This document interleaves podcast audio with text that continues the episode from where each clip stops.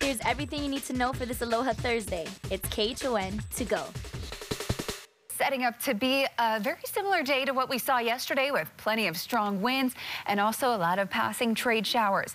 Now, as you can see, as we're waking up at the moment, we're waking up to very gloomy conditions with partly to mostly cloudy skies taking over. In our Zephyr cam, you can see not only are we seeing a lot of those low-level clouds, but we're also seeing some high clouds that are streaming over us. So even though there's not a lot of rainfall across the state, a lot of us are still seeing the, again, gray skies out there. Now, taking a look at the satellite, you can see those high clouds streaming in from the south. Big changes, though, coming tomorrow because today, although we are expecting a few spotty showers, nothing like the rainfall that's going to be on the way. We have the threat of heavy showers and thunderstorms entering the forecast. The timing of this looking like late Friday into Sunday.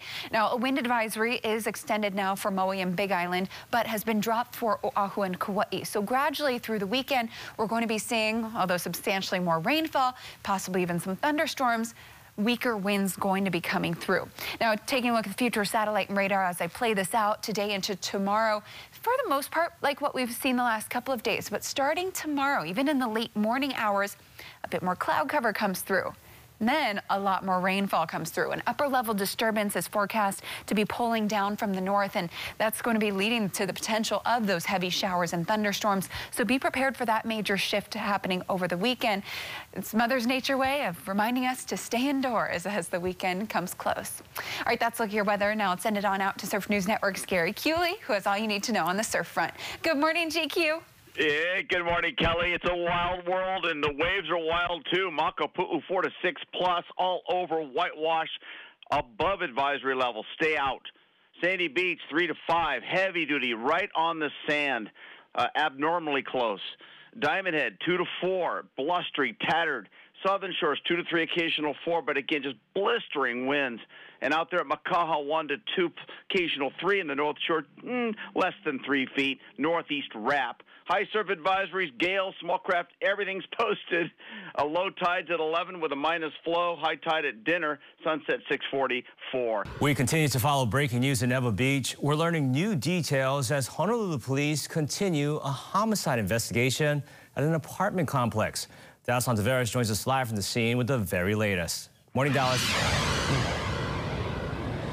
Good morning, Ross. That's right. A 23-year-old woman and a six-month-year-old baby are dead after her boyfriend stabbed them here at Sunrise Complex just before midnight. Now, the details that we have so far from Honolulu Police Department and EMS, this is a domestic violence case where the 21-year-old man left them both dead with another woman who's 22 years old took off from the scene and crashed off Konia Road where police found them both and took them to a nearby hospital with some injuries. Now, that's where where they're at right now. But according to the investigation so far, it was a friend of the woman who found her and her baby both dead inside one of the units here. That's when police got the call after midnight, close to 1 o'clock, which came after the car crash incident, which is how police were able to link both incidents to this double homicide investigation that you're seeing right now. So, of course, we are outside the property, but there are police vehicles aligned the different units in this uh, area right now. So as soon as we get more information or more details that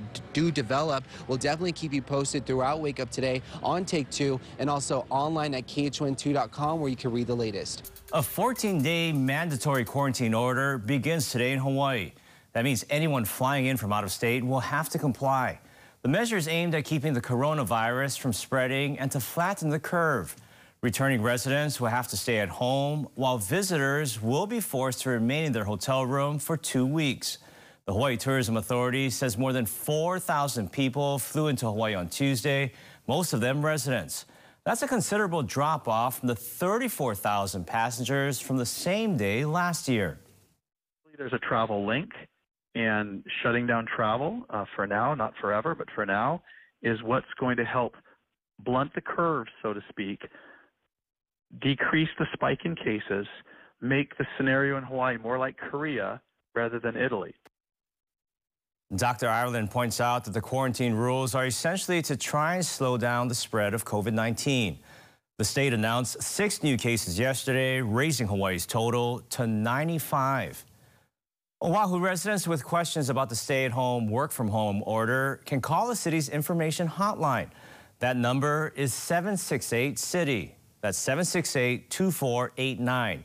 You can also email them at covidresponse at honolulu.gov or you can visit their website, oneoahu.org. The city says as of today, the hotline received more than 1,600 calls and more than 800 emails. Officials were able to respond to all of them. Now, hours for the hotline are from 10 a.m. to 5 p.m. tomorrow and 8 a.m. to 5 p.m. on Friday. Workers in the airline and hospitality industry are among the thousands of people struggling to find work right now. Here in Hawaii, more than 60,000 unemployment claims have been filed since the start of March. More than half of those came in the last two days. Officials say they've increased staff and are currently looking at hiring 15 new assistants to handle the demand. The Labor Department says it's working as fast as possible to process claims. Now, to help people stay afloat right now, the Hawaiian Homes Commission is deferring mortgage payments from their direct loan program for six months.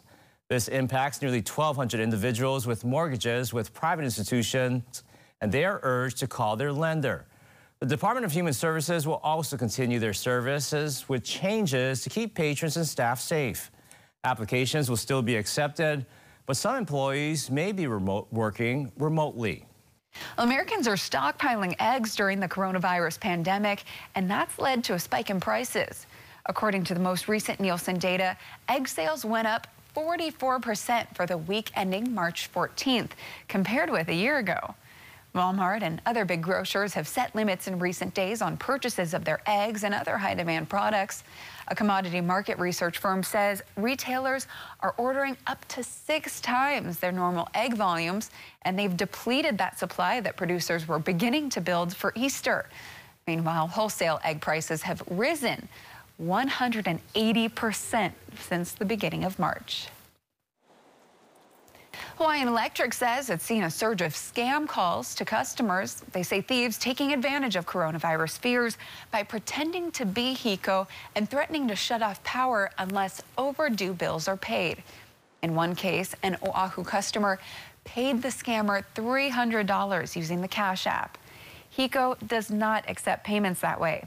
A reminder, HECO's suspending service disconnections through at least April 17th as a way to help customers facing financial hardship amid the pandemic.